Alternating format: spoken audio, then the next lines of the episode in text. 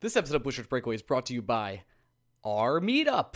When is our meetup, you ask? It is February 15th. It is the day after Valentine's Day. Once you're done with your lovers, or even if you're single, come see the Shirt Breakaway boys. We're going to be hosting another meetup game, but this time, instead of the stadium, it'll be at a bar. The bar is Beer Authority in Midtown, I believe. I think Greg confirms this later on the podcast. I should probably know this as the host, but I, I'm just going to stay with it right now. I feel it in my gut. I hope you guys can see us there. It's going to be the Rangers versus the Islanders on February 15th. Let's get this pod started.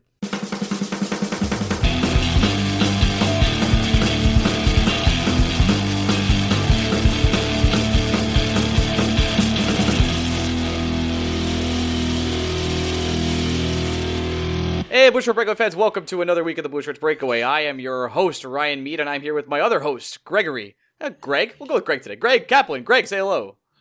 We've talked so much over the last three days. Uh, I'm getting a four days. I have news for you. Yeah, it's four.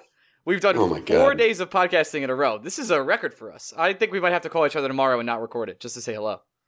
I don't know if I want to talk to you again tomorrow. probably It's supposed, it's supposed to snow. Well, maybe I will. I'll call you at 3 a.m. when I'm driving to work in the snow and I'm just pissed off. I would love that. I'd like a voicemail. If you, uh, uh, maybe I'll put it on our, at the end of this podcast. I'll add a bonus one. Thing is, Greg, Uh, there's a lot to yeah. talk about. There's But some things to talk But before we talk about any of that stuff, let's talk about what is actually going to happen on the podcast today. We're going to have the two our two friends from the Knicks wall on, Kyle and Anthony. We were on we were on their podcast uh, just to, yesterday, which came out on Monday, and we're also recording this before the Stars game. So you're like, "Hey, Blueshirt Breakaway guys, why aren't you talking about the shit that happened in the Stars game?" Well, it's we're recording before it. I'm sorry. My apologies. Sometimes on the Monday night games, we don't get the chance to sort of do that. Uh, so this will be one of the one of the times we will we'll talk about it next week. You'll hear. it. Don't worry, the takes are coming, guys. Just not this week. So we're gonna talk about a wild week in Rangerstown, which surprisingly good. Greg, uh, did not think that would happen. But before all that happens, one more thing. You know, we've been trying to get to 69 reviews on iTunes, right, Greg? Mhm. Okay. Do you know where we're at now? Just take a guess. I know we were at 39 the last time I checked. We're at 51. Pretty good. Oh, right? I thought that was nice. Some of the Progress. some of the most of the reviews say nice, which I think is great. Uh, Eric, the director, said, "Come for the hot takes, stay for the nonsense." Nice, agree. One guy posted in Japanese, pretty sure, and then he wrote Rangers, and I can't Google Translate it because I can't copy. Thank you, Kenny nine zero nine eight zero eight. And then Hmm. th- this is my favorite one from Sketchy Mike ninety. This podcast is totally unfit for human consumption. I can only imagine how many children are regularly traumatized while their unsuspecting grandparents turn on this podcast, only to hear incestuous what if questions and scenarios asking which way would move one inch involving a threesome with their parents. Nice. Thanks, Sketchy Mike. I appreciate that. So, uh, people that go Is read that our. five star review? That's a five star review. I'll take it. I took it too. I was impressed. It was really well written and a pretty accurate description of what we do here. I, it. It's it's an honest review. Let me just. I'll just say that. That's it. So listen, guys, we're at 51. We're trying to get to 69. Nice, nice. Uh, just go to iTunes, hit the five star button, write nice or whatever else you want. We don't care. Just get us to 69. And guys, do not get us above 69 reviews. If we're at 69 and we go to 70, I'm going to be pissed. Just just for the record.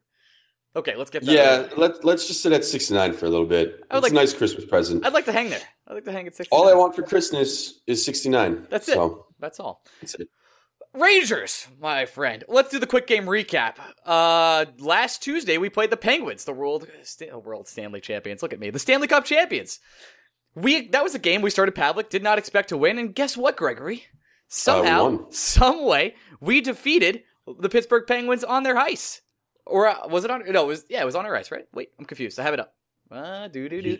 Terrible. It was on their ice. I'm correct. I have the stats right here. I was watching too, which is even worse. Um, this is be- the beginning of Matt Zuccarello week, I will call it. And I, I might even name the podcast Matt Zuccarello week because the way he performed the entire week, just an unsung hero of this team who continually does nothing wrong and almost merits no criticism ever. And it's very weird to say that about a player on your team, but we'll get to that in a minute with Zuccarello. We beat the Pittsburgh Penguins. Pavlik looks okay. I don't want to defend him yet. I know people were, yeah, he had a 40 shot, 40, 41 save game uh, against the Stanley Cup champions. I know you're going to blow me up for saying this. I just wasn't ready to anoint him as the backup. He had one good game yet. I know he is the backup. I just, I don't trust him, Greg. I just still don't trust him. I know I'm uh, unreasonable about this. Yeah, it's kind of a personal problem if you don't trust him. I, I don't know what else. I, he's done nothing to warrant your distrust. You don't trust him because he played poorly as a Winnipeg Jet. I, I, I don't know. It's Pavelec to me. It's not like Cam Talbot or Antti Raanta were these heroes in shining armor when the Rangers signed them. They both had just as many warts as Pavelec did before they became Ranger full time backups. Cam Talbot is a product of Alabama Birmingham, which is not necessarily a hockey hotbed.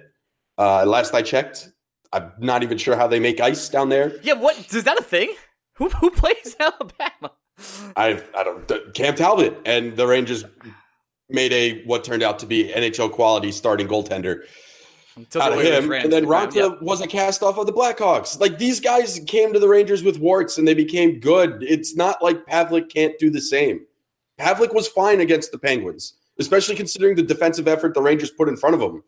That's I don't think with an effort like that you can really expect any goaltender to win on a consistent basis or even perform as admirably as Pavlik did. Like, yes, the Penguins put pucks off the post. So really it's kind of a false flag those 41 saves. At the same time, I, there's no guarantee the Rangers win that game if Hank is in goal. That's how bad the defensive effort was. Yeah, it was not great. And that's sort of the theme to the Rangers, even though we spent we thought we came into the season being like, wow, our defense looked really good. It's good on paper, but still the the person in charge of putting that on paper in the practice is Alain Vigneault, and to expect the Rangers to be better defensively at, with Alain Vigneault as their head coach was irresponsible of us, still, and I apologize for that. I'm still kind of mad I haven't worked on my AV impression. I really got to do that. Somebody hit me up on Twitter this week and yelled at me to work on it. Um, because I, I got to get one of those. I will say I'm looking at the uh, the scoring for this game right now. Phil Kessel's haircut and his mugshot is fucking hilarious. I love that guy. I would kill for best. Kessel to be a Ranger. Oh my god, he's the best. He's Phil, Phil Kessel is the fucking man. Fuck. And anyone to say differently is crazy. Just like you know, there are Ranger fans that don't like Matt Zuccarello. Which, by the way, we're gonna get it. I guess we'll get into it now. Fuck it. Uh, Why not? I'm cursing a lot too today. I don't know what it is. Potty mouths, but Zuccarello, like, how could you not like him? He's I have no idea. the most scrappy player in the first place. He's literally five seven, maybe five six.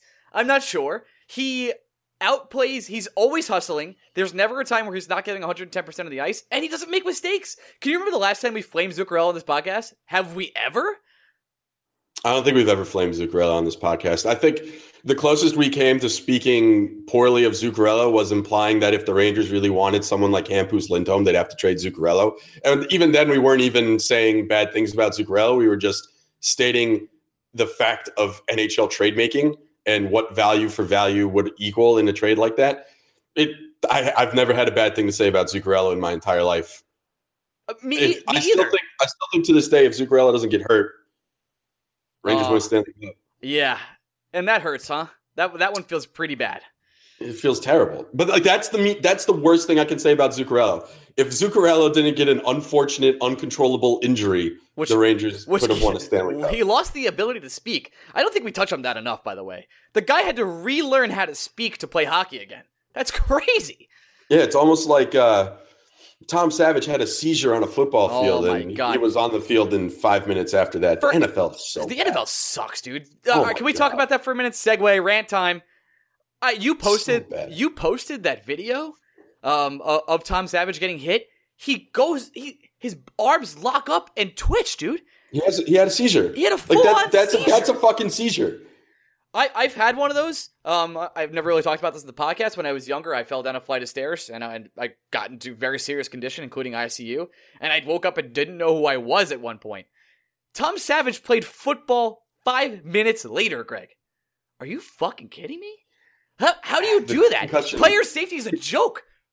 Concussion protocol is uh, it's poor. And to be fair, um, to transition this back to the NHL, it's not like the NHL concussion protocol is any better the fact that Mika Zibanejad was basically allowed to play an entire NHL game with a concussion.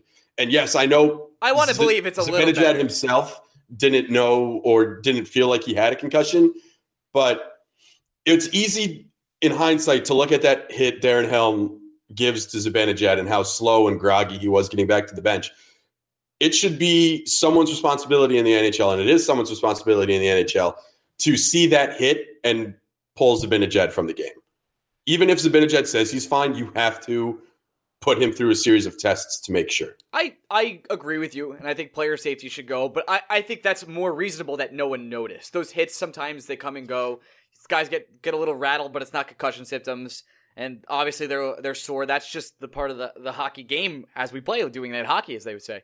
But the way Tom Savage is so blatantly having a seizure and has a concussion. Like there should be I know there's not levels of concussions, but there should be levels of hits where you're like, that guy has to come out. There's no chance he's coming back in. Yeah, obviously it's not a one to one comparison comparing Savage to Zibanejad because Savage was so so obvious that something was wrong with him in the head that he needed to not just be not playing football, but probably be hospitalized and not playing uh, football for the rest of the season when his team's out of the playoffs it doesn't like uh, Tom Savage, dude. You have a life to live outside of playing football. And, okay, and I know the Ryan Shazier hit for Pittsburgh was a freak accident, but watching that and that clip is terrifying. They, people are asking like, when is he going to play football again? What, what the hell are you talking about? Why would you, Why would you want to play football again? Like, That's what I don't understand. That was my point. If, if you're Tom Savage or Ryan Shazier, you've made hundreds of thousands, if not millions of dollars playing this game and your life almost ended for both of you. Why would you want to go back out there? Get, get a, your real estate license, man. Like do something else. Get a financial advisor, invest, and sit back, dude. Enjoy your life. You know what I want Ryan Shazier to do for the rest of his life? Walk, Greg. I want him to be able to walk.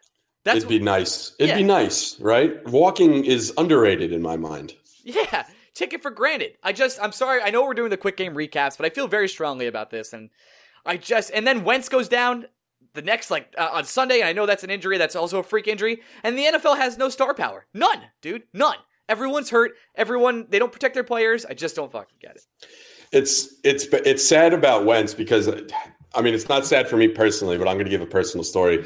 I'm watching that game against the Rams, and I'm thinking to myself, I wonder if I can still get good odds on Carson Wentz as league MVP.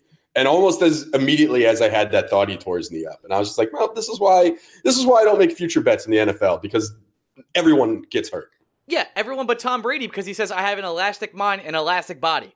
TB12 baby. He's gonna. And oh, by God. the way, I, I personally love HGH, and I'm happy that Tom Brady does too. Same, uh, and it should be allowed at this point. But you know what? They're gonna win another Super Bowl. And I know we're not here to talk about football. I'm just fucking no.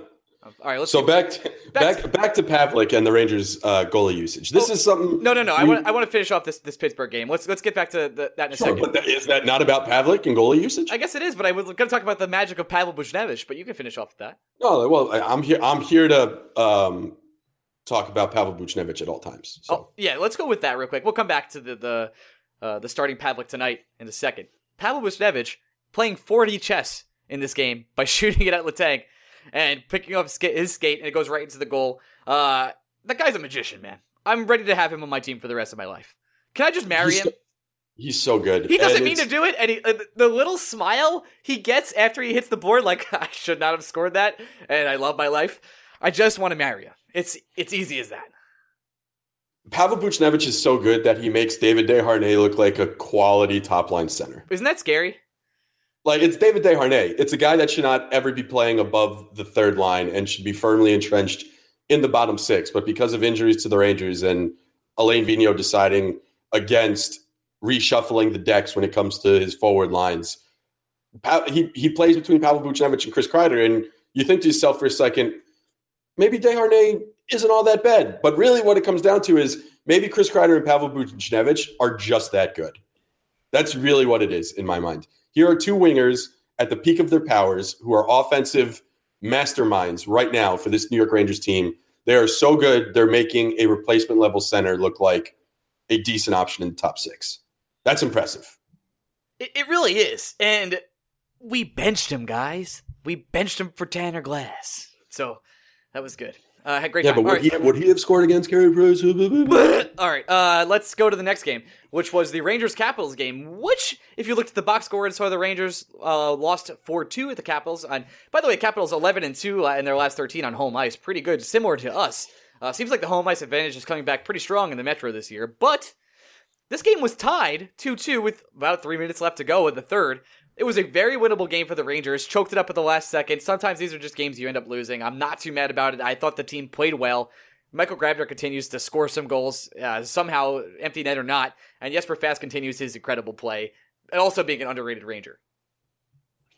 Jesper, we talked a couple weeks ago at this point where we were both a little concerned about Jesper getting minutes with Nay, uh, Nays, Nash and Hayes, but that might honestly be the perfect line for him. He just plays so well off those two guys, and those that trio seemingly has chemistry on chemistry, almost to the same point KZB does.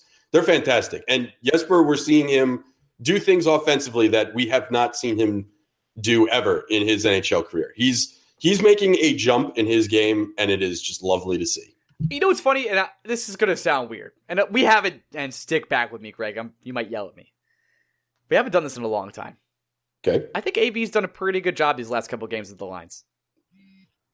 The forward lines, yeah. Yeah, the forward lines. I think Yeah, 30 33% of his job he's done fine. I think yep, I'm going to give I we don't we don't do it, Greg. We don't give AV credit. We have, we, sure. It's been a long time. But this, in, in, in baseball when you go 1 for 3 and you do that consistently, that's a Hall of Fame You're a Hall career. of Famer. Yeah.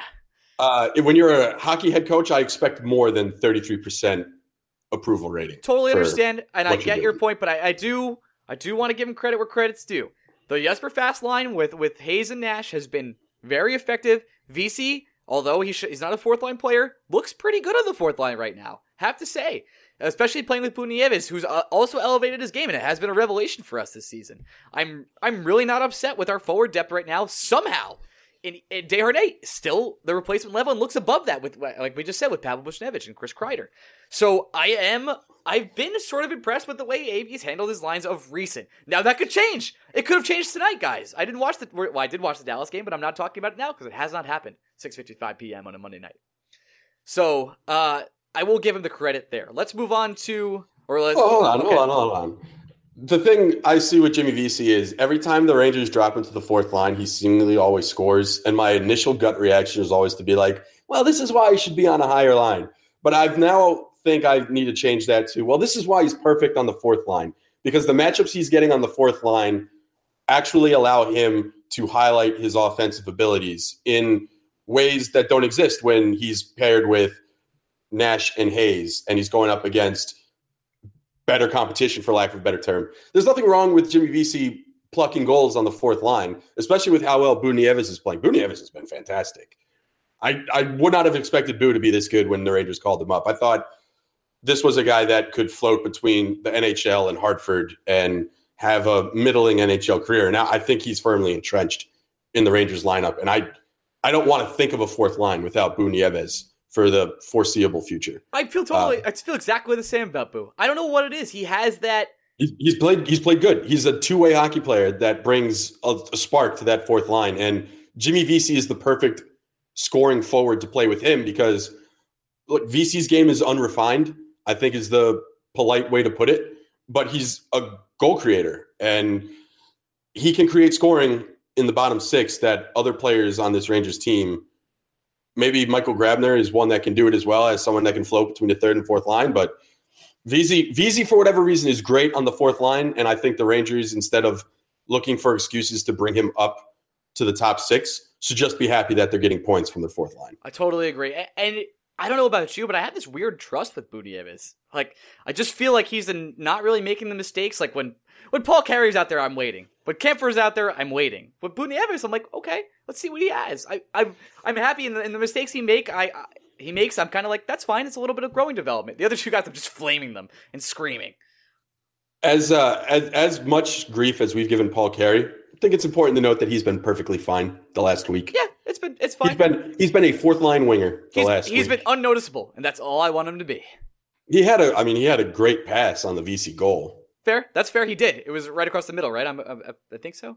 Yeah, it was a little drop off pass right in front of. uh Oh, dude, the the Kinkaid, our, all right, our guy Kinkaid, our guy who. Uh, let's get to the Devils game now. Actually, let's do it. Uh, Kinkaid played very well in this game, despite letting up five goals. By the way, and looked I, I got some tweets at me saying, you know, this is the guy you wanted, and I was like, yeah, man, he was played well. The the defense wasn't giving him much.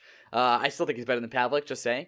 But Rick Nash, your friend Rick Nash, had an incredible pass to our, our underrated Jesper Fast.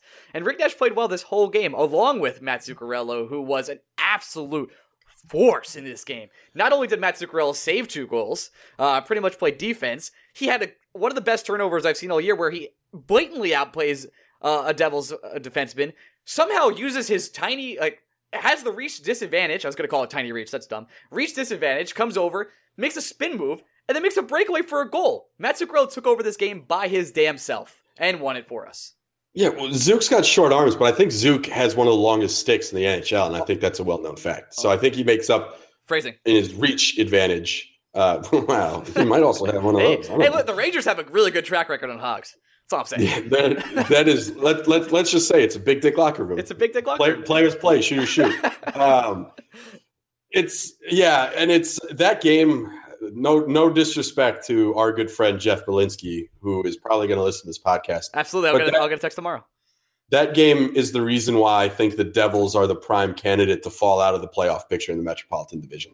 They're just there's they got off to such a hot start, and everyone was playing so well to begin the season, but that team has so many holes. And you know what? That team is supposed to have that many holes because they're not done with their rebuild yet. Their their their clock has been early this entire season because that's how good Nico Hischier has been. Taylor Hall has been fantastic. Will Butcher has been great offensively. Uh, I think he can still work on his game defensively.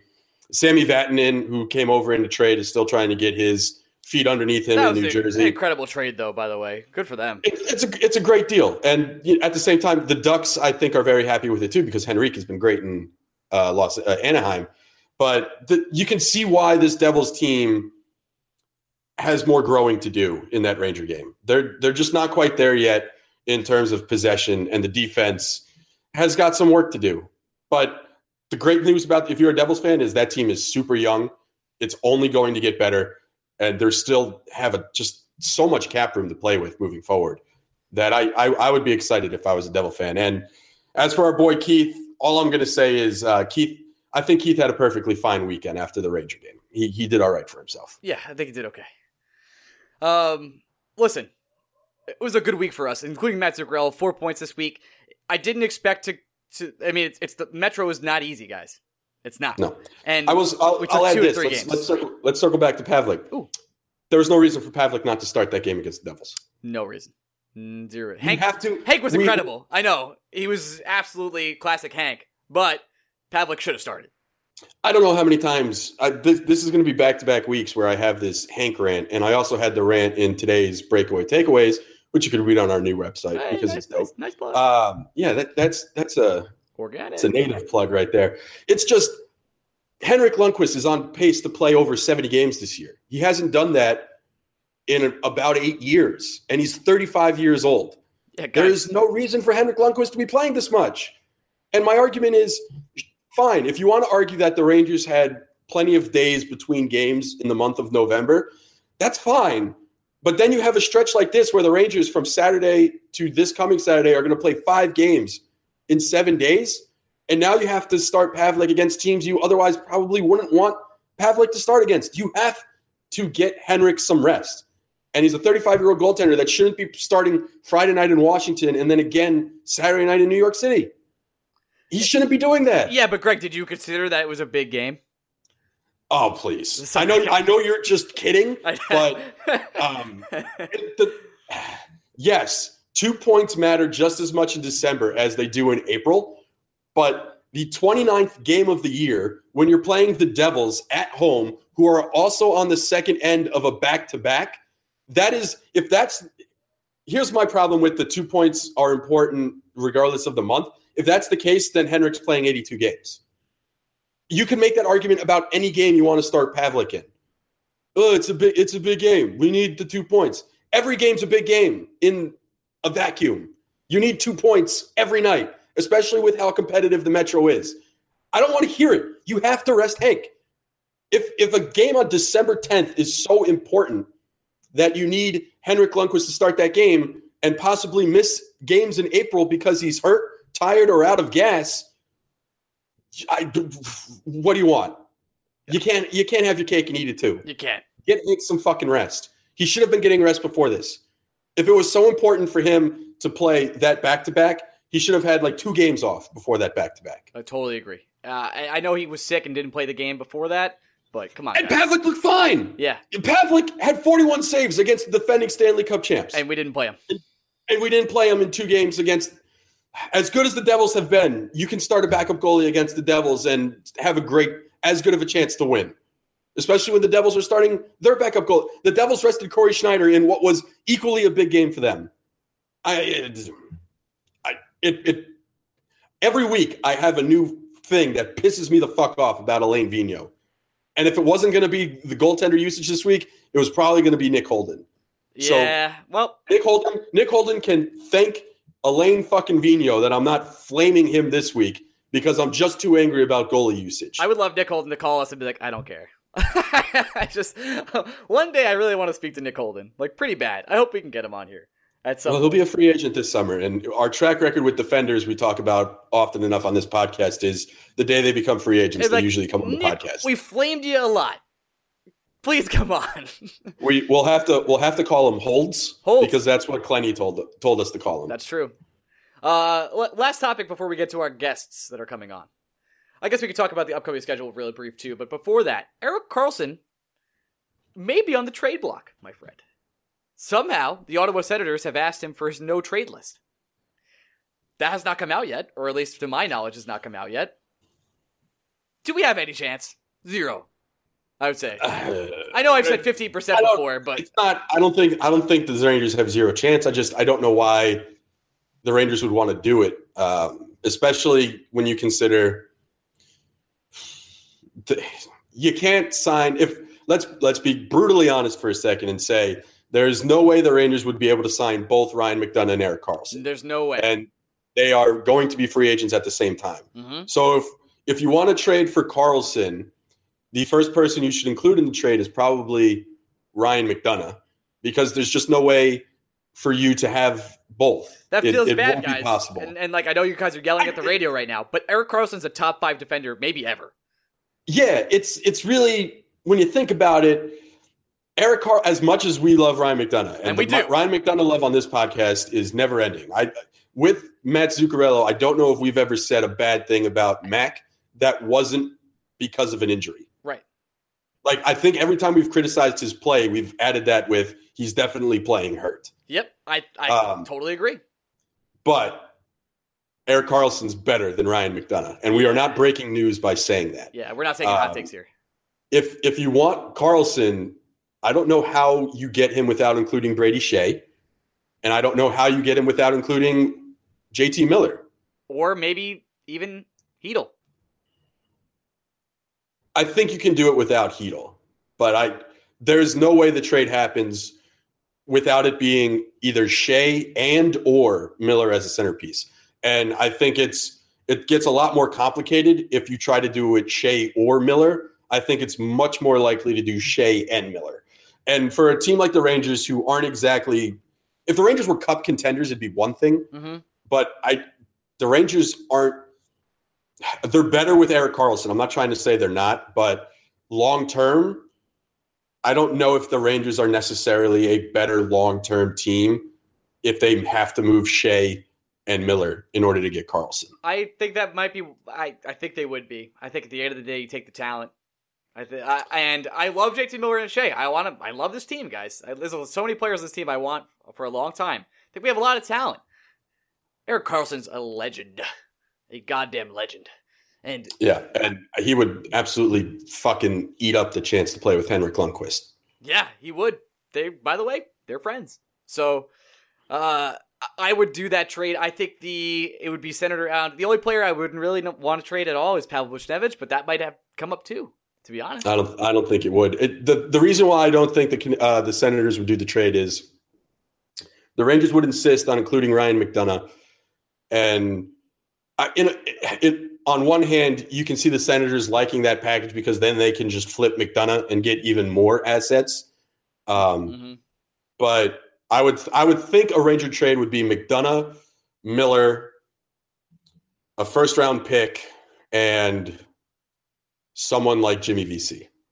And I and even then I, I don't think you have an agreeable trade. And but and, and, you're at least you're at least giving up those four assets. And Karlsson's not agreeing to a contract extension right away, probably. And it's a year it's a year and four months of Karlsson. Even if he was, you have to be comfortable with giving him as much as I love Karlsson, he is a player with a long history of injuries. Uh, you have to be comfortable giving him ten million dollars a year, if yeah, not more. If not more. And that is that is a big pill to swallow.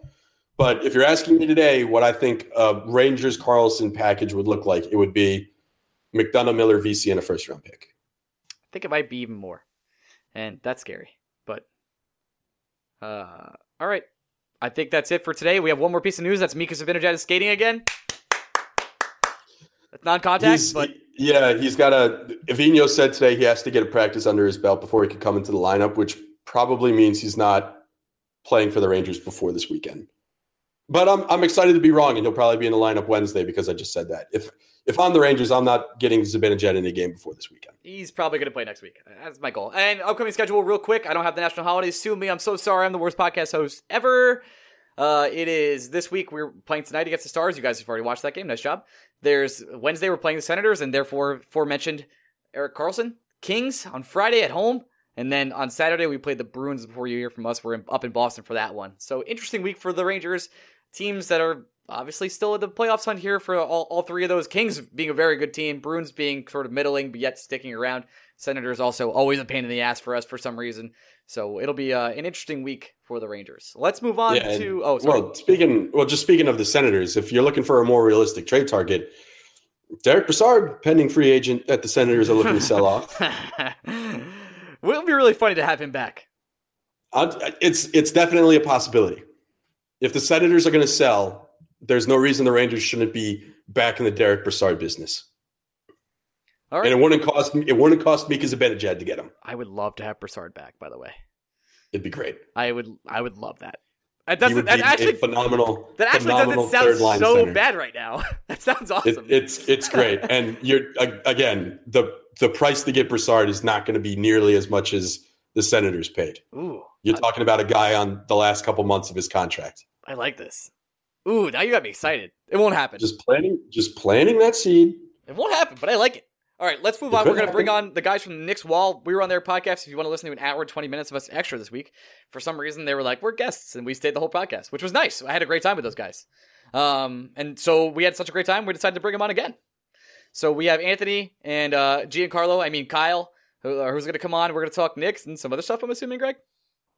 Definitely some other stuff you're assuming, Greg. Nice. All right, let's transition to that. Trent Position. Hey, we're back with the Knicks Wall podcast. I have Anthony Corbo and Kyle Giancarlo Stanton Maggio with us. We were on their podcast yesterday. Mm-hmm. You can listen to that at the knickswall.com. And I say that correctly, guys? Yep. Yep. What's going on, yep. everyone? Yep. The the official MSG crew together again. It's a takeover. The takeover. You know what, MSG? Just hit us up. I'm just saying. It's not, like you, it's not like you guys are doing podcasts. we we could we be all, PG, I think. Yeah, we, we could all use. No, I don't know if we can be PG. That might be the line where they ask, "Can you guys actually not swear?" And we'd be like, eh, eh "Probably fucking not." Probably not. Being honest. The mojo. So listen, guys. Sixty. Oh, go ahead, Greg. I'll let you. I was just gonna say sixty percent of what we do is just curse. It's oh, really it. Yeah, it's we, true. We mostly curse Did on these podcasts. you guys podcasts. Back to the episode from last night yet? I have not. I listened back to it. I did it uh, when I was editing it, and then I listened back to it again today. And Oh my! I don't think we swore as much on any other podcast than we did last night. Most, you are welcome. Second, but most people, when they tag us anywhere, they just do hashtag potty mouths, and I, I like appreciate it at this point because we're nice guys, but we like to curse a little bit. It's you know we want to be there like we're in the locker room, like we're guys talking sports, bros. Yeah, we don't let the man hold us down. Yeah, we get these cusses out whenever we want. I don't want to give my my professional hot takes like you know what? They had they played a good stern hockey game. You got to love the way they play hockey. I just don't want to do that. They fucking scored a great goal. I want to say it. And you know what? On the flip side of what Kyle was saying, like shouts to my mom and dad who listen to my podcast. and, you know, and whenever I go home and ask them about it, and they're like, "The one piece of feedback I have for you: Do you guys have to swear so much?" We've gotten mixed results on the swearing. Sometimes we get the "I love that you guys swear," and other times we get the grandpa who wants to murder us. So you know, it's it's a mixed bag. Grandpa. Yeah, grandpa. I miss I miss grandpa. I have, run, I have a TKW fan in particular, but I'm not going to shout her out on here. Oh, her. Get oh, it. We get oh, it. Oh, hey. Look at you. Sick, sick brag. Yeah, yeah, what a brag. Jesus Christ. This, this is the grandpa, or I guess the grandma, really, of TKW here. Wow, but. sick brag still. Um, listen, guys, your vote. Listen, guys, we talk. We brought you on to talk a little bit about the Knicks. Uh, we gave you the down low on the Rangers yesterday on your podcast. Give me the down low of what's going on on the other side of MSG for you guys. it's not all bad. Yeah, it's not all bad. It, it's it's very um, it's uncharted territory almost. I don't really know what's going on. Winning, you mean? Yeah, winning like kind of hovered around a 500 record. Like it's been about three years of us kind of having like I think last year and the year before we had our win totals were off by one game. I think so, and the year before that wasn't any better. It's just been like regression and like just really, really like we had Phil Jackson. It was just sad. Everything was just sad for a while. And this is the first time where things aren't quite super sad. Yeah, it, it's middling for sure, but there's a hint of optimism. Just a hint, like a sprinkle, not too much, just a little, little itty bitty bit. Mm, I like that. Now, I'm going to do a callback here. Yesterday, the four of us talked about possible Knicks assistant coaches I need one of you to explain to me how the Knicks would not be a better team if they just brought back Steve Novak. In what on like a uh, are you propositioning yourself for an assistant coaching position right now? Are you just actually Steve? Are you Steve Novak? Is that, I, why, I, could, that why you? I, I think I own as many Steve Novak jerseys as Steve Novak does. Um, I'm just saying we oh, have Dougie McBuckets, who is basically Steve Novak 2.0, couldn't Novak be the 13th man slash assistant coach? He's like Novak he's like a better Milwaukee when you really think about it. He could be the new age white Herb Williams, to be honest. Herb yeah, was around I, forever, and he looked like he could have just rolled right into the game whenever he wanted to. So you bring up a compelling point. I think there is a alternate universe that exists where Steve Novak is currently doing that. Here's here's the thing. I don't want an alternate universe. Give it to me in this universe. Just give me Steve Novak. That guy is a legend. I guess he's, no he's easily one of the five greatest Knicks of our generation. If we can see, um, I only say bring back Novak if they get Jr. back and they're both coaches. I think Jr. could teach these uh, these Knicks this Knicks team a little bit of attitude that they need to keep this winning streak alive. And then Novak, you know, Novak's there to teach them the touch. Shit, guys, I, I, have great, I have great breaking news. On, oh, what's fe- on February second, Steve Novak was released by the Bucks. He's yeah, free. I thought so. so listen, he's free to do anything. He, he could coach. He's available.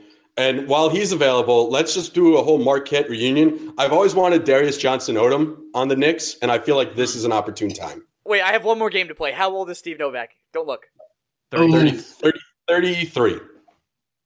Uh, yeah, I'm just going to go higher just because I can't pick the same. I'm going to go 35, looks 47. I thought he was 47. Okay. He's 34 years old. I could have sworn he was 46. like nobody, nobody knows my man's like I know Steve Novak. Jeez. Okay, sorry. And how dare you say he looks 47, Kyle? yeah.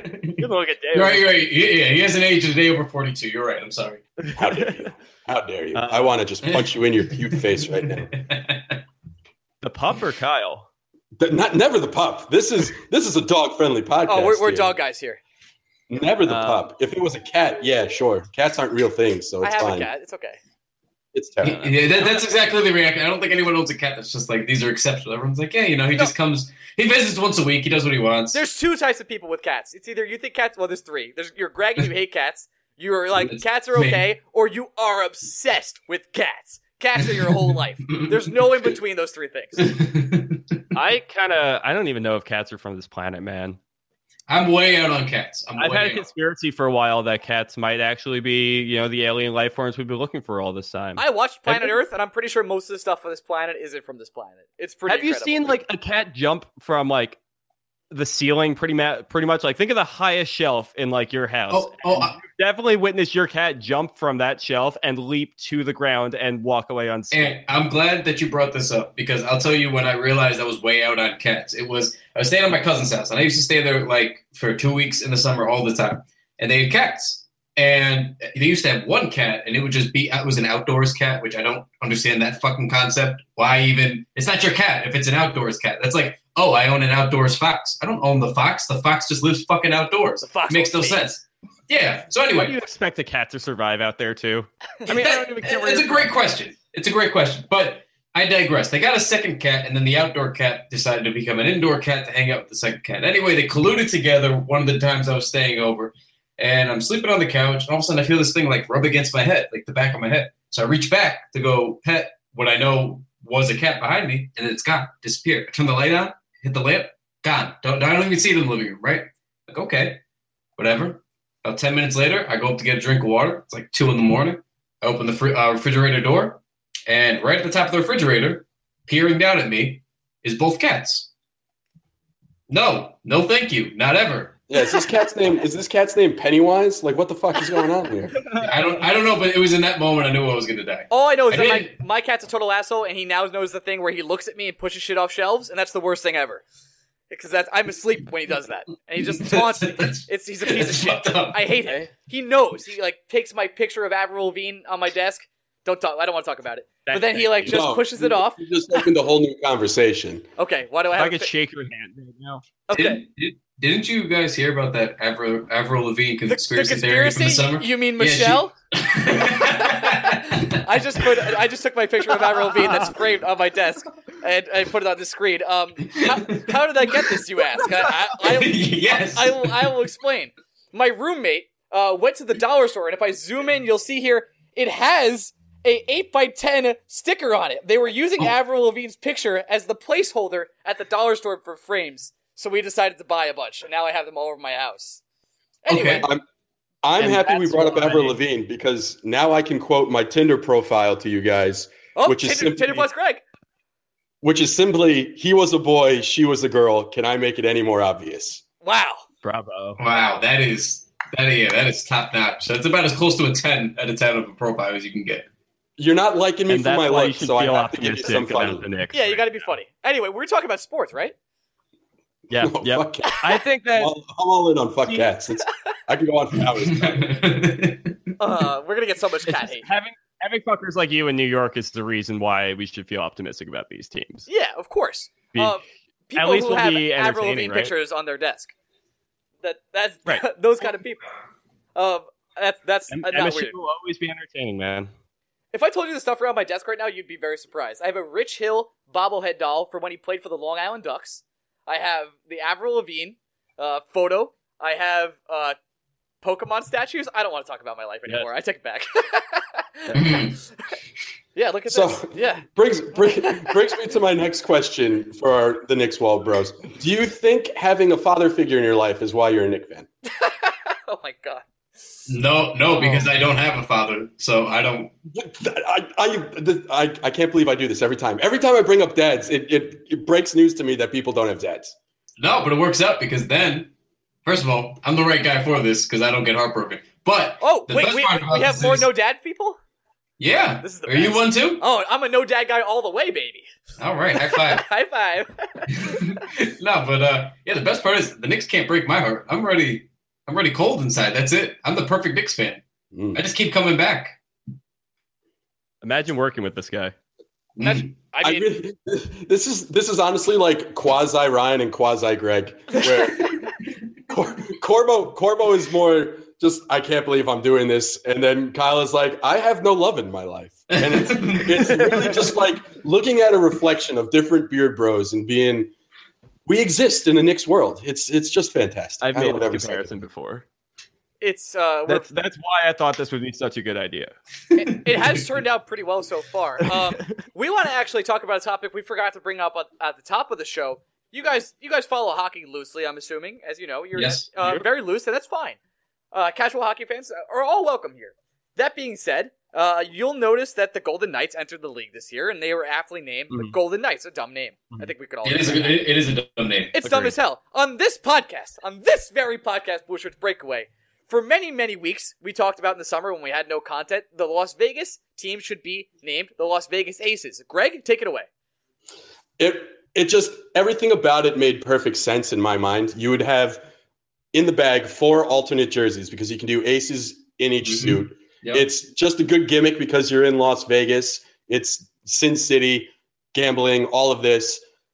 Guess what? They announced today as the expansion WNBA franchise in Las Vegas. The Aces. Aces. They took our Are fucking you name. Fucking kidding me? Are you they, listening to the podcast? I I want royalties. idea. Are you kidding me? I could use the money. Oh, you got to give us credit. Greg could really use the money, guys. I can. Um, re- this is not a joke. Uh, it's it blows my. On one hand, I'm thrilled because Aces is still a great name, and I'm happy that someone's using it. It's going to be fun to see used for a professional team. On the other hand, fuck you, guys. Are you kidding me? Give me five. Hey, I'll be in Vegas next month if you want me to talk to someone yeah, about it. Listen, Anthony, everybody. I want you to talk to everybody about it. Listen to me closely, Anthony. You're going to be there. Find them. Tell them Blueshirts Breakaway wants royalties. You work for us. You're there. You're our hitman. I mean, bouncer. I mean, guy who's a protector, or you quote unquote a river guy. And just go ahead and find somebody that you can get royalties for us because we need them. We don't make. Well, just be honest. Our website made two dollars and twelve cents last month. We could use some money. Well, that kind of brings me to my point. Like, I'll do this all for I mean, you. Can I be a Patreon subscriber at least? Yeah, yeah, yeah. Of course, of course. You want to? You, right. you want in on the Discord? Is what you're saying? Yeah, yeah. Let, let me in, and then because that's how we're gonna have to communicate. And I'll, yeah, I'll, I got nothing. I actually am going out there for work, so I'll have a lot to do. But I'll find some time in my schedule. And uh wait, yeah. is this your first time in Vegas or no? I went when I was twelve. Does, doesn't count. Yeah, if, if you can't gamble, it doesn't count. Doesn't count. As someone as someone who went to Vegas when they were ten to see Bon Jovi in concert, there's a story. Uh, it you don't it doesn't count if you don't go to Vegas and you're 21. Does not count. Fair. Um, that's fair. Can that's I give fair. you a recommendation? Please. If if you're a food guy, and I don't know if you know this about me, food guy, uh, food you have to go to the Wynn Buffet. W Y N N. It's a very mm-hmm. bougie, ritzy hotel. The buffet mm-hmm. is a little bit pricey, but my friend, it is worth it. Spend the three hours there like I did, just get the beer price where they just keep feeding you beers for three hours and eat everything under the sun. The quail, the the buffalo meatloaf, quail. yeah, unlimited crab legs, all the dessert you could stuff in your face. It's some of the best food I've had. It was like sixty five bucks, and I don't regret it at all. That's rad. I I would do the um, I would do the same thing. I think I work in a I work in service industry. I work for this bar. Uh, so I think we got everything pretty much comped. Oh, never mind. Have a great uh, time for everything for free. I'm sorry, I, I, had to pay. Pretty rad, but yeah, um, yeah. I got uh, next time in Chicago. I got plenty of recommendations for you: bougie hotels, bougie restaurants, whatever you need. I would just like to point out that Ryan is the guy that tells you to go to Vegas for the food. Greg is the guy that tells you to go to Vegas for other reasons. well, yeah, that's fine. I will. I wonder what those could be. It's, yeah, that's it's, why we got two halves of the show. There's a lot of great shows it's, like Donny Osmond and Penn Teller. That's I what Greg's talking about. I too, I too am talking about eating. Oh my god. uh, I can't. I'm just gonna leave it. Um, where were we? Exactly oh yeah, that. pay us, guys. That's all I'm saying. We need money for eating. Question mark. Yeah. yeah. um, let's get back to the Knicks. yeah. What, what, where do we go now? I don't even know where we're we you going to ask us anything about the Knights, or is it just? No, uh, no. I just I'm just angry about the va- okay. Aces being a name and we not just wanted to get your I like on, it. I do agree. Name. Golden Knights. Golden Knights is a shit name. I like your name better. Um, it's not ours anymore. It's yeah, I'm, I'm all for it. I will give you my support at least. My point is that I'm not shitting on the WNBA, but the, if the NHL NHL has more power than WNBA, I don't think that's like a hot take. You guys couldn't get the aces. I thought the reason they couldn't get aces was for like legal reasons. The WNBA was like, "Now nah, we got this." We'll just take it. The I think the NHL's on record reason was they didn't want to be associated with gambling. You're in mm. Vegas. You're too big. You are quite literally going to be associated with gambling no matter what you do. You're the, in fucking Vegas. The people that are watching your games are gambling before and after the game. And during, perhaps. Probably during. Uh, okay. Um, guys, we talked yeah. about this in depth on your podcast. If you guys want to hear us talk about why the Knicks should tank on on in on the Knicks Wall podcast, you have to go and download that. But is there a particular player on the Knicks other than Porzingis that if you're sort of a casual Knicks fan like myself, you should be watching out for this year, other than you know the big star himself. Kyle, let's get three each. Wow. Let's. uh I'm going to go with uh, the obvious one here is Frank Ntilikina. Watch this kid play. Like, just look at like I saw him up close and personal over the weekend, and he like he never has a game where he's going to do everything astoundingly like kind of Porzingis started putting together at the beginning of the season, but he's like he'll have a game where he'll be look great on defense, or he'll be knocking down threes all night, or he'll be dishing out, and everything seems to be going down from the next guy, and he's just he's built really strangely. He's like six five. He's a point guard. He's 19. Uh, he's the future of the Knicks, and uh, I think him alongside Porzingis and someone else in there uh, is kind of your way to go. The other two I'm going to go with is Doug McDermott because he's had a couple of nice games, including last night, um, where he is just he's he's just balling. It's a lot of different things he's doing. He's dunking. He's uh he's playing defense all right. He's putting up threes like it's nobody's business. And then the last guy is Courtney Lee, having a career year at like 32, 33 years old. Uh, special mention, Michael Beasley. Okay. Um, solid, solid. Uh, I'm gonna start. I'm gonna start with my lesser ones and then work my way up. I'm gonna go uh, Lance Thomas, co-captain, just because he doesn't play every game. But when he does, usually balls out to some degree. Um, just a really good lockdown defender, good veteran guy who could just not hang around at all in his career until the Knicks. Um, then he was with us in that lottery season that got us KP, and he's been with us ever since. I have an affinity for this guy. I don't care if he plays 20 minutes or two minutes or zero minutes. Um, whenever he comes in, it's just a certain level of intensity that you would want to enjoy. That's why I think he's stuck around in New York for so long. Second guy, real quick, Kyle O'Quinn. Great beard. We all great, appreciate beards here. Big beard guys.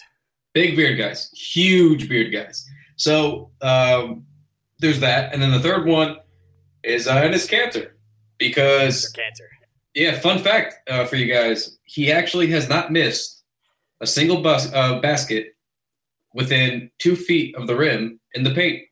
That's a lie, but you get my point. He's right. automatic. He's uh, he's automatic. He uh, every like, and when he does miss, we we mentioned this yesterday. When he does miss, he literally gets his own rebounds. It's like he knows exactly where to shoot, just in case he misses, because he's going to just position himself for that spot to get the rebound. So um, and he's been a lot of fun, and not just on the court where he's really taken a little bit of a stride this year with his own improvement, but um, he's also just a fun guy to listen to. He loves, he's a big Knicks wall guy, and I wish I was making that up, but he's actually a big Knicks wall guy. Uh, he retweets our stuff, sometimes steals our pictures without credit. Shout out Enes Kanter. Please just give us credit sometimes. But um, but he yeah, but he retweets us a lot. By the way, he's not listening to this. I guarantee.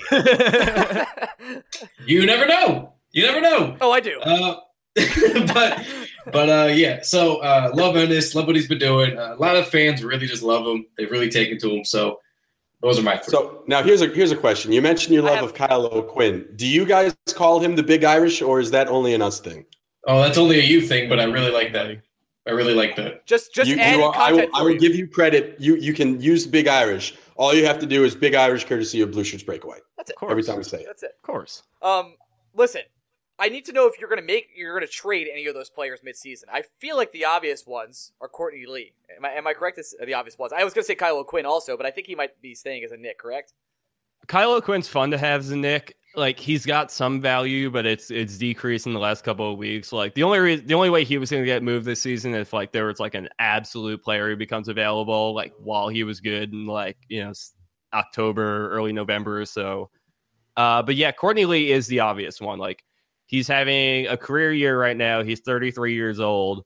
Um, he's looked good in any spot you put him in. His defense is solid. He's knocking down shots from wherever. You can even get to the rim a little bit. He can ball handle a little bit. He's kind of like your all around guard and an outstanding vet to have around all these guys. Uh, and so that's exactly the reasons why you want to trade him right now. He's on a, con- not too bad of a contract. I think he's like 11 million, which to hockey fans probably sounds pretty extreme. But no, I'm aware of basketball contracts. They're insane. Yeah, Good for those guys. Yeah, yeah. Seriously. Not not so yeah, shouts, but uh, but yeah, for every reason I want to trade him is every reason I want to keep him, basically. Um, I could see a team like the Pistons signing going for him. They seem like a he seems like a Piston player. I'm not sure why, uh, but I, am not sure what he the value might, of, him is. Yeah, that's the whole thing. Like he might be a little uh, redundant with the Pistons next to Avery Bradley, mm-hmm. uh, but they're always due for a shakeup, so you never know. honestly, I think the best fit for him is probably the Cavaliers. I think yeah they they are in dire need of containing the Warriors in the finals on the perimeter, and you could have no shortage of savvy veteran, but still very very capable above average defenders on your team to just throw at them in waves and just pray to God that they can stop them. I know you guys are, are Knicks team, but god damn it, how good is LeBron? He's so goddamn good, it bro. It makes me so upset. He, I know we like kind of missed out. We're all, I don't know how old you guys are. Me and Greg are 28. Uh, I watched some Michael when I was young. I wasn't, I'm not, I wasn't old enough to appreciate it. This might be the last time we ever see someone like this. He is mm-hmm. 15 years into his career, an absolute monster, and maybe having his best statistical season, and now has an old man game and a three point shot. Like, are you kidding me? Well, that's actually on the three point shot. That's funny because um, when I stopped hating LeBron, because I, I talked myself into in 2010 that like we had yeah, a real shot. We all because. I was a, yeah because I was an idiot. I was young. I was an idiot. You do what you got to do. But um, for like two years, while the Knicks were like pretty good as the, as they played the Heat, I, I hated LeBron. I hated the Heat. And then I remember, I think it was the second Heat year. It was the second or the third Heat year, and I remember saying to myself, like, you know, my big critique on LeBron and why I hated LeBron was like, well, he still can't fucking shoot, despite the fact that he was a three or four time MVP at this point. Finally won his first title. Like he still can't shoot. Like you got to be able to shoot. You got to be able to shoot. And then he shot like 42% one of the years from three in Miami. And then I was like, that's it. That's it. I'm forever. And it was that moment where I was just like, I'm forever done, you know, over analyzing LeBron's game.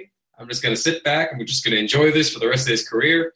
The Knicks one, you know, went on to implode. LeBron just became, you know, yep. you know, further his legacy to this point. So I've just been enjoying LeBron as long as I can. He just does because the thing is, it got to the point where we got, I think, like fatigued watching him in a sense because it was just like, oh, there goes LeBron again. He's ridiculous. Throwing a throwing a cross court, you know, overhead bounce pass, the length of the whole court to go between two dudes' legs for a, a perfect, you know, assist for a layup for Dwyane. You know, it was just like he just, I don't know. He's wowed us so many times we got used to it, and I feel like we got to just do you want to know the exact way that uh, the NBA views LeBron James? And it's been the exact same way for his entire career.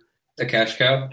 Yeah, well, I have a story for this. It was my, I remember 2010, it was a decision, it was the night, and I walk into my cousin's house and I go and sit on the couch and he's watching, he's watching the decision. He's got the ball. He's got a basketball on his lap and he's bouncing it up and down and he's so stoked. He's like, LeBron's going to be a Knick. LeBron's going to be a Knick. LeBron's going to be a Knick. And then LeBron goes, I'm taking my talents to South Beach. he just stands up and drops the ball on the ground and goes, fuck LeBron. and walks away.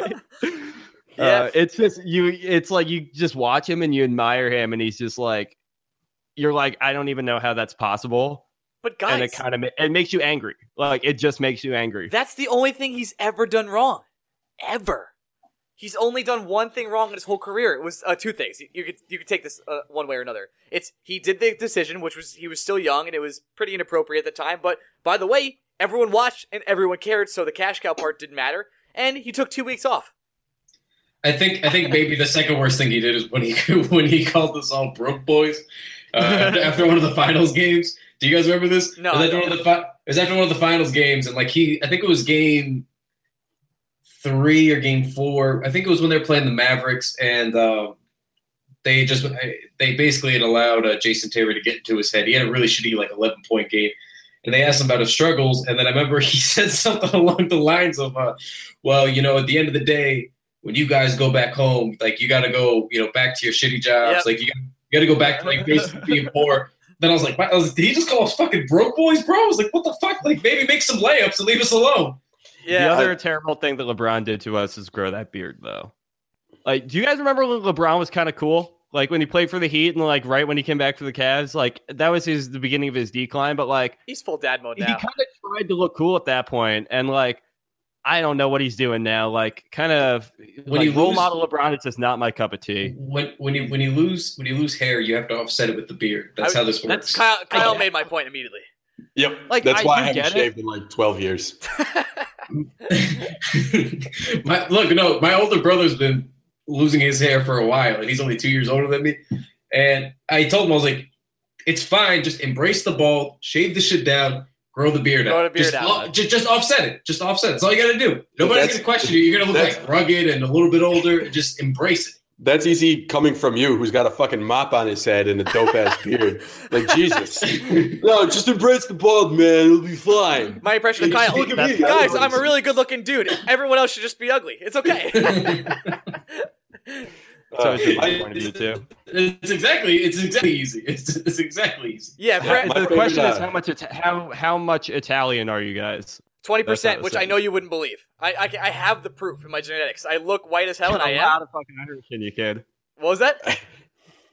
Got a lot of Irish in you. Uh, yeah, that's true. I checked my genetics test. I do.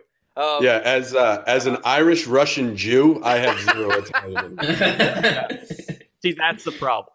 I, you guys can't see, but the Knicks Wall podcast severely more attractive than the Blueshirts Breakaway. So we're, we're, we're really just trying to compete here. So we're doing our best. But it's fine. As I stated with my Tinder profile, I make up for it by being funny. It's our personality, ladies. Um, yeah. it's really where we do that. I, I don't even know where we got off track here. LeBron James, we've done everything else. Is there anything else we should? Is there a Knicks game coming up we should be watching? If I'm I, if I'm not yeah. watching the Knicks, what game's coming up? I should be like, I'm going to sit down and watch this game. This Saturday, uh, Melo comes back to the Garden. There you go. Oh, Yeah, That's jeez. the one. You I just think- I just realized that game was on Saturday today, and I yeah I'm really really really We've excited for it. we've covered this um, on our own podcast. Just want to ask you guys: you his return to the Garden. Do you think he's going to get booed Definitely. or yeah? Yeah. Oh, I'm a Melo hater though, and I have been for a long time. I know. All right, a lot of us at the Knicks wall are pretty big Melo stands, so I kind of want to. I wouldn't say stands, but I, I think like we grew to appreciate him We got a lot during during, the, during like those like All right. especially the last three years. We Let's- just grew to appreciate. Let, appreciate. us throw down. Phil Jackson fucking with them real hard, like made me like stand up for Melo. Sure, lot, but like go the, ahead, go ahead. The, the friend of my friend, uh, you know, the enemy of my whatever. You know the fucking take.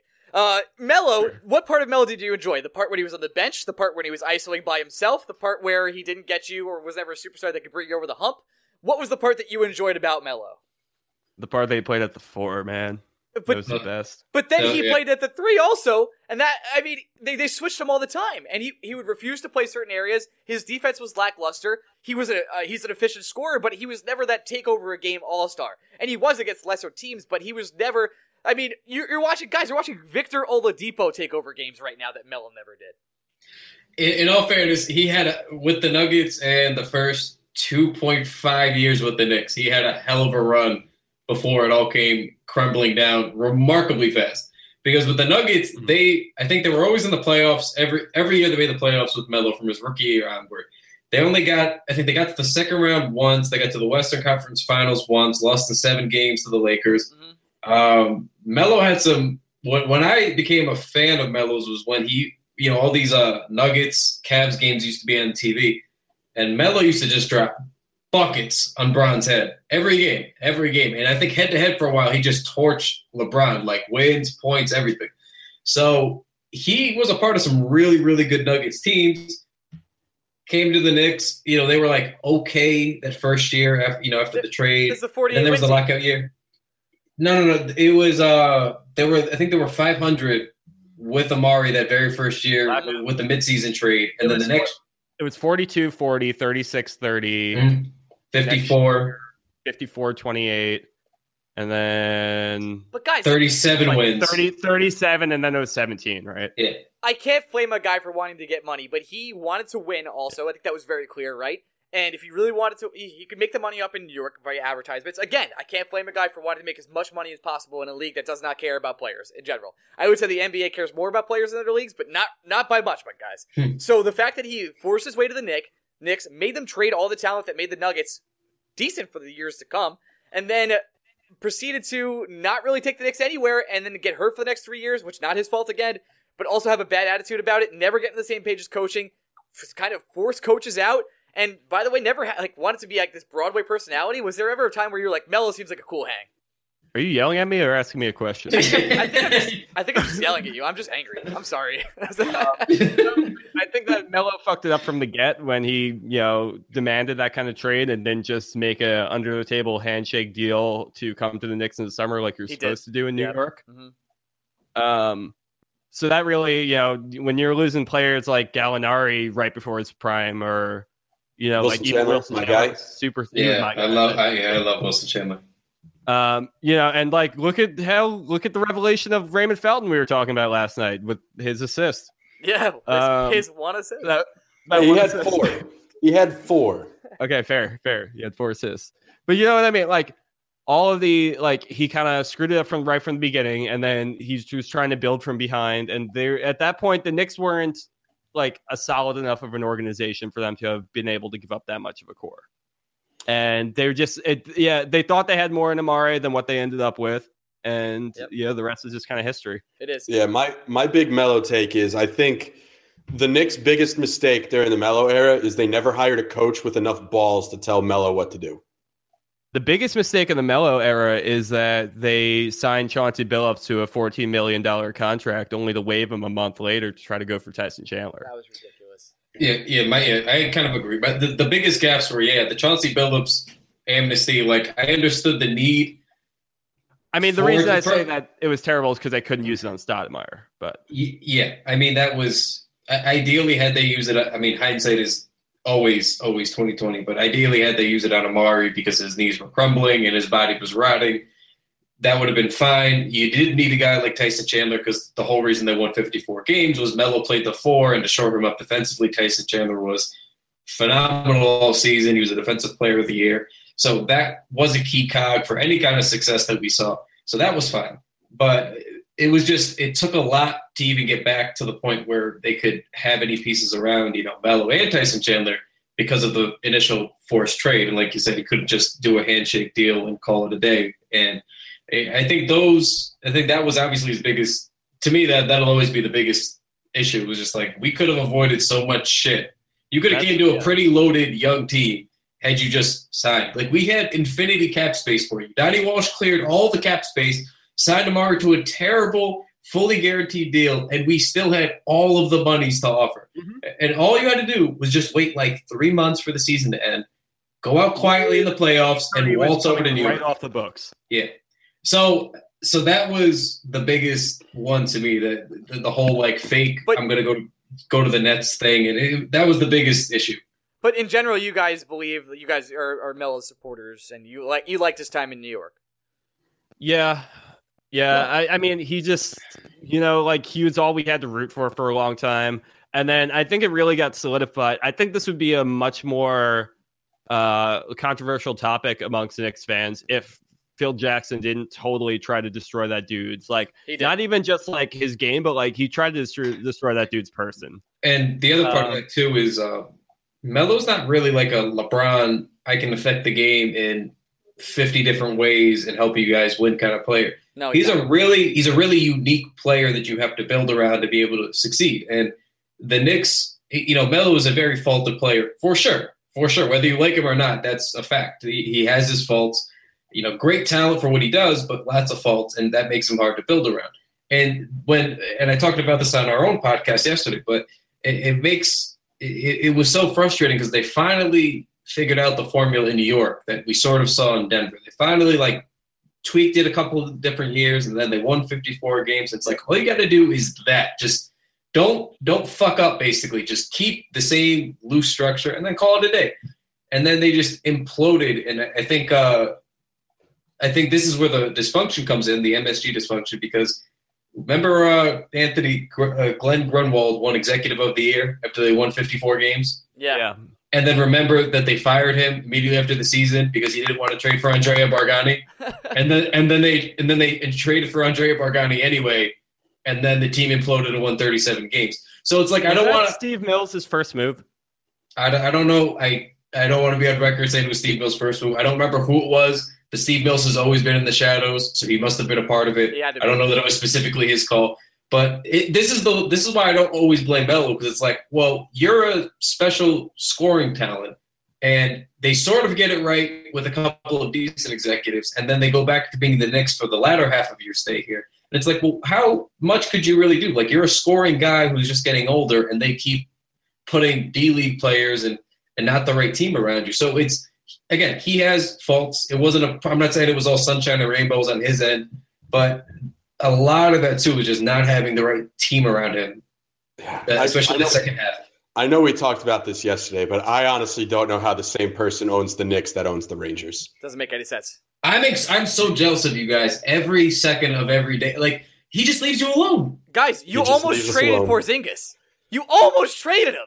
No, we did no. not. Phil Jackson almost traded. Well, and, and not only did we not almost, not only did we not almost trade Porzingis, we almost traded Porzingis under the reasoning that we needed to get younger.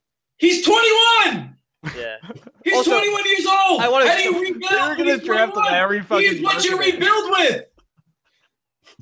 By the way, I, I, I, they're going to replace him with like a lesser version of himself. Well, fucking LeBron James Jr. You'd have to replace him with. The kid's a fucking eighth grader. Like, I don't understand. Like, lie to us better. My God. Uh, I know we've yelled a lot in this podcast, but I just want to let everyone know that we're all friends, and I'm sorry for yelling. no, it's, it's, it's we I just I, I love it. Um, we're, we're, just my, guys. Most, most, important question I can ask you guys, uh, Anthony. I know you listen to us, Kyle. This is going to surprise yeah. you. The Rangers are a well endowed hockey team. Do you think the Knicks have bigger dicks? I saw that Kreider picture, dude, and I'm dude, not sure anymore. Yeah. Oh, well, and and, and no, Sean Avery it. on record saying that Henrik Lundqvist has the biggest penis he's ever seen. Yep. yep. I haven't heard that one yet, but That's, goddamn, the legend of Sean. No, Avery knowing knowing this info, knowing this information and having zero on the Knicks, I'm not even going to make a hunch. I'm just going to roll over, take the L. I do not believe the Knicks are the more well endowed team. Nope, there's no chance. I'm battling hardcore evidence right now. There's yeah, not a not a chance. Listen, we're packing it in. We're Is big, that why Hank hasn't let a puck in and like? Dude, we're big detective well, he plays, guys. He plays with he plays with two sticks. It's unfair. Yeah, his. go ahead and watch the tape. When's the last time something went through the five hole? It doesn't. Two sticks with the glove. It doesn't, bro. Um, um, now to counter that point, does anyone have a stronger Instagram uh, pickup game than Kristaps Porzingis? No, not on the team. No, because he just. I don't think in the league. He just shoots aimlessly. He just shoots. shoot, baby. Every other day, it's the same thing. Chick posts a comment.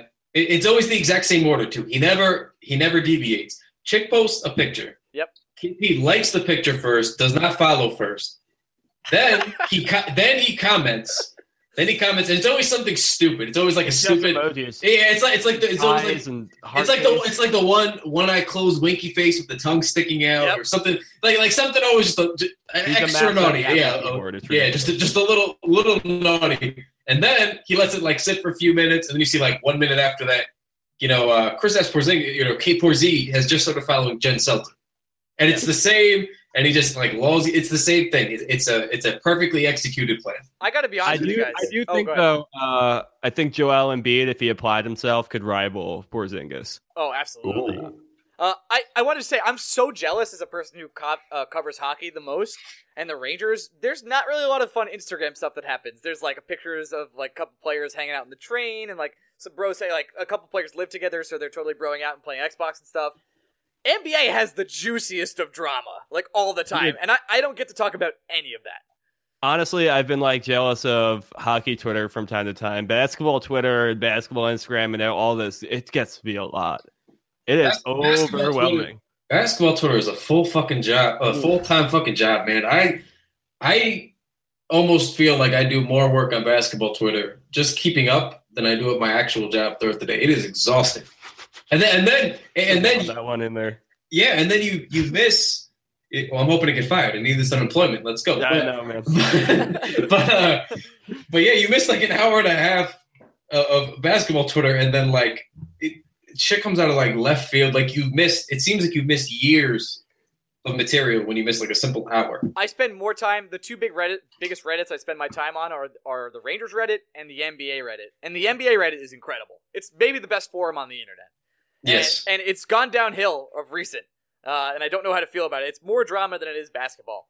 And you guys are sort of turning into the WWE, and I we don't have we I would like a little bit of that. Instead, we do detective work looking at pictures of Chris Kreider on a golf course. I blame DeAndre Jordan getting locked in his house and being persuaded to switch teams. But that was my favorite moment in NBA history. That yeah, but that, Mark we, Cuban is driving around Dallas trying to find what home they have DeAndre Jordan locked up in. That is, I want a movie. what is Spielberg doing? Doing another fucking movie about newspapers? Do the DeAndre Jordan free agency movie. I would watch the shit out of that. I would too. you know, you know what my favorite subplot is in the NBA right now. Rihanna constantly posts things or tweets things or goes to games and, and talks about LeBron James.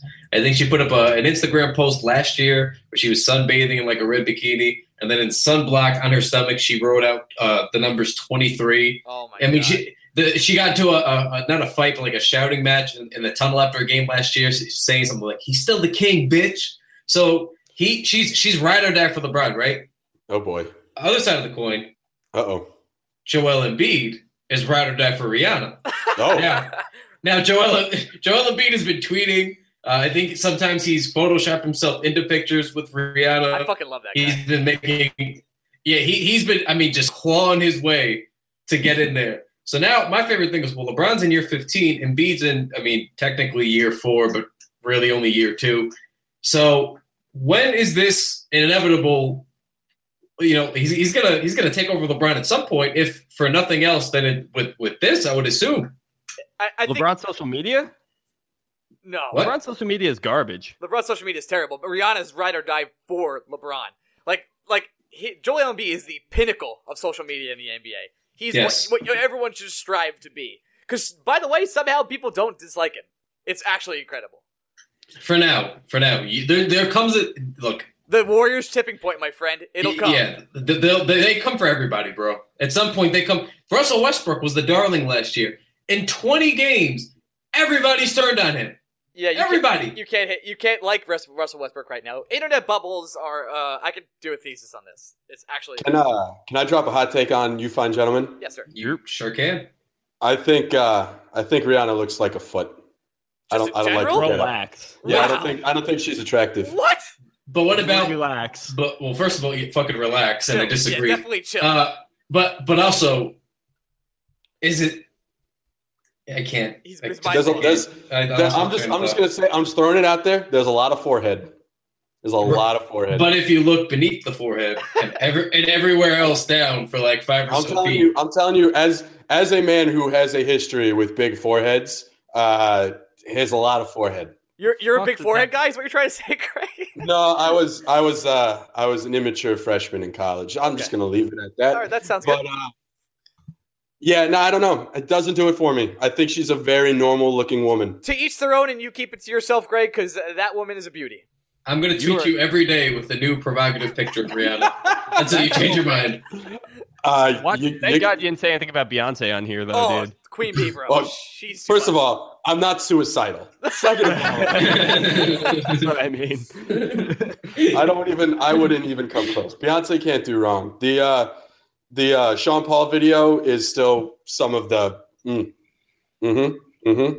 Gentlemen, mm. before we get ourselves in trouble, we should probably wrap up. Uh, it's been a great pleasure having you guys on. We could literally do this been. for another hour. I feel like we didn't ask them the question, right? We're this is coming right now. We're wrapping up.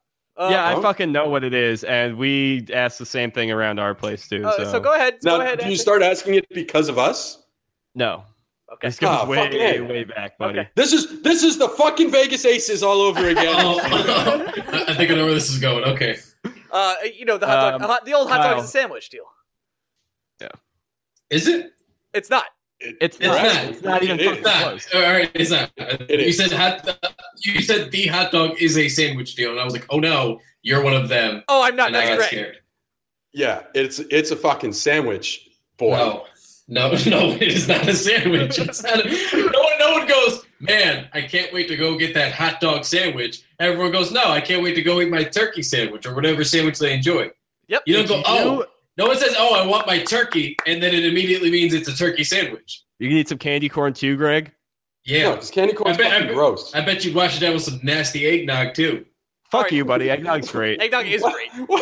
I, I, let's let's go back 20 minutes where you asked if I was Italian. I said the Irish Russian Jew in me was not Italian at all. You're gonna ask me if I drink eggnog, but, but that's the hey. three. That's the three where we're around from. It's it's eggnog, candy corn, or uh, hot dog. It's the first question we ask all of our new staff whenever they join on. Um, Can, candy candy corn is butt. Yes, and correct. Uh, egg, yeah. Eggnog seems like the least enjoyable way to get drunk. It's fun. Yeah, yeah I like correct. It. I like correct it a lot. Again. Thanks, Anthony, for sticking eggnog with me. is fantastic. It's fucking phenomenal. Let me ask you a, the PETA approved question of the day. Who would win in a Hmm. fight, a gorilla or a bear? Mm. Gorilla. I see. I uh, just a bear guy. I Gorilla's just. got the agility, man, and like I think I'm like, underrating imagine- gorillas. you just like gorillas are so much more like opposable. Like they can like move their joints so much easier than Yeah. bears can. Yeah, I feel like I like I think bears are like uh, ag- aggressive in the sense that they have to be like it's instinctual. I feel like gorillas are too intelligent, where they have that in them, but they also have like that vindictive. Like they just seem like over the top angry. Like you ever see them like charge at people? Like you ever watch? There's I've videos of those them at the zoo. I have. And they just and they just like charge the glass. Like you didn't do anything. It was like a five year old girl just sitting there. They just charge the glass. I think I saw one video. Correct me if I'm wrong. Maybe you guys have seen this, where the gorilla charges into the glass and Yep. cracks it. Yep. Oh yeah, it's fantastic. Yo, Harambe, just, Harambe That- died for this, bro. I just, That guy's gonna. A bear's gonna beat that fucking guy. Bear I can't claws. get over the mental image of Kyle just thinking gorillas are petty. They fling poop. They fling poop. They fling poop, and they break through glass barriers. What else could you oh, want? Shit. It's I'm- like bulletproof glass, and he just runs through the shit. You're I- gonna oppose that? I think we've we've calmed down. I think bears in society have been softened through media. I think we we think bears are cute now. We have a lot of bear waving videos, and I think we forget how see fer- ferocious bears are. Yeah, I think I think pandas have been the worst thing that ever happened to the bear. Agree. Now, now They should. I don't. I don't. I don't say like people should die, but they should probably let pandas go extinct. What purpose do Oh they my serve? god, you're right. What purpose do they serve? Animal lovers are They gonna don't even wanna shit on us on Twitter. That- Pandas, That's a- pandas don't even want to fuck. You can put a male panda and a woman panda in an enclosure and be like, "So how was your day?" Like they're not going to do anything. That's took the hardest of turns. Yeah, I mean, listen, panda porn doesn't work for him. It's been proven. It's actually crazy. Um, No, it just look. All I'm saying is they don't fuck. All That's, that's my point. and all I'm saying is follow us on Twitter at Blue Shirts Break, where you can see all this wonderful Smooth. nonsense and more. And you should follow our guests, who have been Mm-hmm. lovely, as to say so the least. And I'm again, I'm sorry for yelling at both you lovely gentlemen, and for shitting on your podcast when I came on it directly yesterday when I you said you weren't recording. So I, I want to apologize cool. for that. Yeah, I, I know that was that's inappropriate. literally the open of the podcast in this episode. So Right, yeah, no, I know. And I, I, I was a little rude, and I know Greg called me out for it, so I did want to apologize publicly for it. no, you're yeah, the Ryan. Ryan's a rude boy. You guys got to just Rude boys. every now and then. Every now and then, everything goes right for this fucking guy. All right, he invests like two dollars in Bitcoin and becomes a millionaire. It was a little bit more. So every now and then, you guys just need to shit on him to remind him that he's just a terrible human being. Okay, thanks so much. Um, I, I appreciate I'll remember that for next time. To be honest, uh, I would really like to do this again in the future. I hope you guys will come back on. Yeah, let's do it. All right. well, awesome. hold on. Plug, plug. Uh, because we're seeing you soon, but plug your meetup first. Yeah. Uh, so Knicks Wall staff is going to be hanging out uh, December 30th. It's a Saturday. It's right before New Year's. Uh, we'll be at Smithfield Hall, which is in New York City, on 20. Kyle, do you have the address on hand? I do not, but if you keep talking, uh, Yeah, doing the plug, I will we'll find it it. We're basically we're just gonna be hanging out. We're gonna be watching. Uh, we're gonna be watching the Knicks take on the Pelicans on the road. Uh, yeah, we're just gonna have some drinks, hang out with you guys. We're gonna do some giveaways. We got our. Uh, we're gonna br- bring in a couple of pieces of merch, and uh, we'll figure out some kind of way to raffle them off or something. The address is uh, 138 West 25th Street, 7 p.m. Saturday, December 30th. Be there. I do believe that's 25th and 7th. I've been saying that in the last couple of pods, and I have not checked it. That's so great. definitely double check. Good it. guy. Good guy, Ian. Can I pitch something Um, to you guys? I just want to, yeah. I want to throw I throw a business idea at you. Uh, we don't we haven't made a T-shirt since our original T-shirt. Mhm. Would you guys want to team up and make an an MSG podcast T-shirt? This is interesting. I we ju- will have to first of all shout out to our merch designer Bailey Carlin. Yep. Uh, he he I, does know- all. I noticed you guys have some pretty sick T-shirts. Yeah, he's he does it all. It's all him. So shout out to him. He has his own merch store too. If you look him up on TeePublic, all that stuff on. So you can probably find his stuff too. He's got some other cool like NBA wide designs.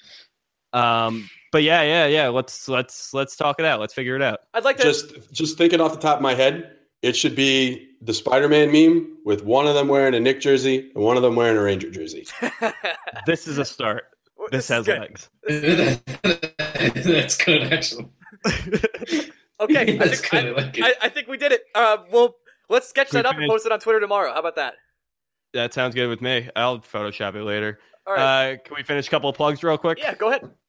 I want to just say head over to the Knickswall.com. While I have all of you here, we just re we meaning I just redesigned the site and uh, I'm really proud of how it came out. And so I'd really appreciate you guys all taking a look at that and reading some of the awesome work from our fantastic staff of writers. A couple of new guys just joined in recently. We've yeah, we've got quite the uh, powerhouse team. So, and then of course, listen to us, the TKW podcast. We are on iTunes. We are on SoundCloud. We're on all of your providers, and we're on the Knickswall.com too. Um, and of course, thank you, Ryan and Greg, for letting us on. Kyle, you got anything to add? No, we uh, covered all bases. Wait, I have one more to, question. To piggyback off you guys, I will say uh, I have become a smarter Knicks fan just by watching Knicks Film School. That is yes. a genius idea. I really like that. Yes. Shout out Jeffrey Balloon. Shout out. That guy's uh, incredible. Yeah, he's the man. These this is just all these dudes just come together trying to figure out what everyone wants to see. So I've become a smarter Knicks fan watching Knicks Film School. For one sure. day, we'll, I'll become a smarter Rangers fan. Today's not that day. Tomorrow doesn't look it either. Are you guys on Spotify? Have you been able to do that? No, we haven't set that up yet. I don't think it's incredibly difficult. Um, we also just, haven't done that. I feel like we should both do that together. Is there we'll, a huge demand for it? I'll, I'll, I'll look into it. I'll, I'll let you guys know. we'll, do, we'll do the private T-shirt Spotify conversation tomorrow. Yeah, that through, sounds through, through, the DMs. Um, yes. that'll just be a meeting. Yeah, yeah, a nice, a nice uh, MSG garden. I we'll make some some shit name up too. Yeah. Um, yeah, thanks for coming on, guys. Follow us on Twitter, the Blue Shirt Breakaway. Uh, Blueshirts Break, sorry. Uh, go to our website, which is also very wonderful. Drew's putting out new articles all the time, and uh, we're releasing some new stuff this week. BlueshirtsBreakaway.com. Go to see what, what's new there. And also, uh, we have a meetup coming up. Greg, do you want to see where that is? Yes. Uh, so we can now announce for sure it's going to be at the Beer Authority in Midtown on February 15th. It, the Rangers will be in Brooklyn playing the Islanders, and we will be there drinking beers. We'll have uh, there'll be drink specials, extended happy hour. Everybody, if that doesn't get you there, I don't know what will. Uh, it's going to be a really fun time, and uh, I, I believe Kyle and maybe Anthony will be there as well. So if you don't even want to talk Rangers with us. The Knicks are off that night. Talk Knicks with smart people like them, and come come get some Something drinks. Like come get some love the day after Valentine's Day. That's all I'm saying. Uh, that's good. That's Thank good. You. All right, guys. Uh, we'll see you next week. Thanks everyone for listening today. Bye bye. Thanks, guys.